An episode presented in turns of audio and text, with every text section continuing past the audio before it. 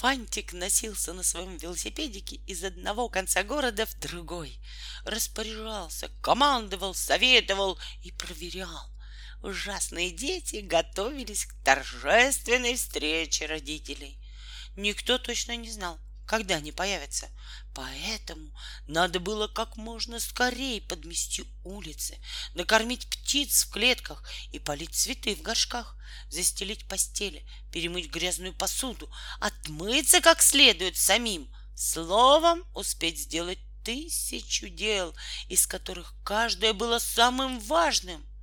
Пол в кондитерской сладкоежка блестел, как зеркало — на столиках, на стульях, на стенах и на подоконниках не осталось и следа от недавнего сражения сладкоежек.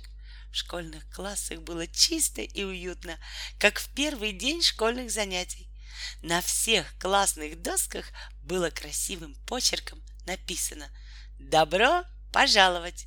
Такая же надпись красовалась на воротах школы — пистолетик со своей командой орудовал на улице мушкетеров. Вооружившись пожарными шлангами, они смывали со стен домов, витрин и заборов то, что с таким вдохновением создали в первый день праздника непослушания. «Долой войну!» — кричал пистолетик и направлял тугую водяную струю на танки, идущие в наступление.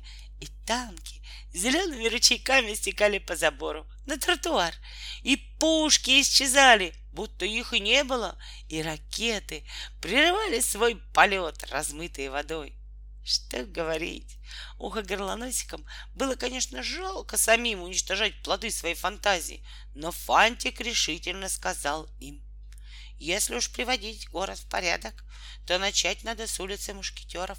В противном случае вас никто не поймет. Почему не поймет? подумал пистолетик, который больше всех вложил сил в раскрашивание улицы. Почему не поймет? Война нарисована по-настоящему, все понятно, война. Но спорить с Фантиком он не стал.